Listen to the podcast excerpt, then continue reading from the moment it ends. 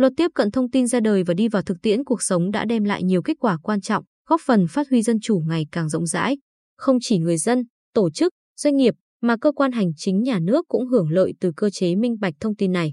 Theo bà Hồ Mỹ Ngọc Trân, trưởng phòng phổ biến giáo dục pháp luật, theo dõi thi hành pháp luật, Sở Tư pháp, Sở đã chú trọng tổ chức phổ biến rộng rãi luật tiếp cận thông tin. Nghị định số 13 năm 2018 về quy định chi tiết và biện pháp thi hành luật tiếp cận thông tin nhân dịp ngày pháp luật hàng năm, ngày 9 tháng 11. Bên cạnh đó, Ủy ban Nhân dân tỉnh đã ban hành nhiều văn bản chỉ đạo các cơ quan, đơn vị, địa phương triển khai thực hiện các quy định của luật tiếp cận thông tin, Nghị định số 13. Trong đó, xác định cụ thể nội dung, tiến độ hoàn thành các nhiệm vụ tổ chức triển khai thi hành luật, xây dựng cơ chế phối hợp giữa các sở, ban, ngành của tỉnh, Ủy ban nhân dân các huyện, thị xã, thành phố và cơ quan, tổ chức có liên quan trong việc triển khai thi hành luật này. Thực hiện quy định của luật này và Nghị định 13, thời gian qua, các cơ quan, đơn vị, địa phương trên địa bàn tỉnh đã thực hiện công khai các thông tin lấy ý kiến nhân dân theo quy định, như lấy ý kiến nhân dân đối với tập thể, cá nhân đề nghị tặng thưởng huân chương, đề án và dự thảo đề án thành lập, giải thể, nhập, chia đơn vị hành chính, điều chỉnh địa giới hành chính về thành lập thị xã Hòa Nhơn,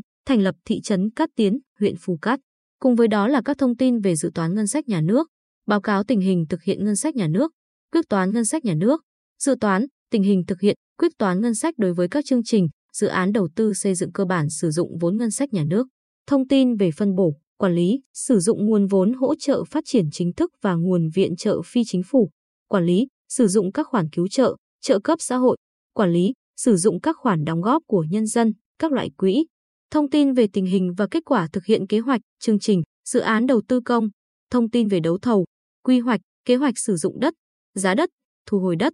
phương án bồi thường, giải phóng mặt bằng, tái định cư liên quan đến dự án, công trình trên địa bàn. Đáng chú ý là các thông tin liên quan đến lợi ích công cộng, sức khỏe của cộng đồng, tình hình dịch bệnh. Đặc biệt, trong thời gian xảy ra dịch COVID-19, Ủy ban Nhân dân tỉnh và các cơ quan, đơn vị, địa phương thường xuyên cập nhật thông tin về tình hình dịch trên cả nước nói chung và trên địa bàn tỉnh nói riêng. Tập trung thông tin số ca nhiễm mới, số ca phải cách ly tập trung, số ca cách ly tại gia đình, thông tin về tiêm chủng, các biện pháp phòng chống dịch. Hơn nữa, việc xuất hiện các thông tin không chính xác về tình hình dịch COVID-19, các biện pháp phòng chống dịch được áp dụng gây hoang mang dư luận. Ủy ban Nhân dân tỉnh đã chỉ đạo cơ quan chức năng kịp thời cung cấp thông tin chính thống, đảm bảo ổn định tình hình tư tưởng của nhân dân trên địa bàn tỉnh.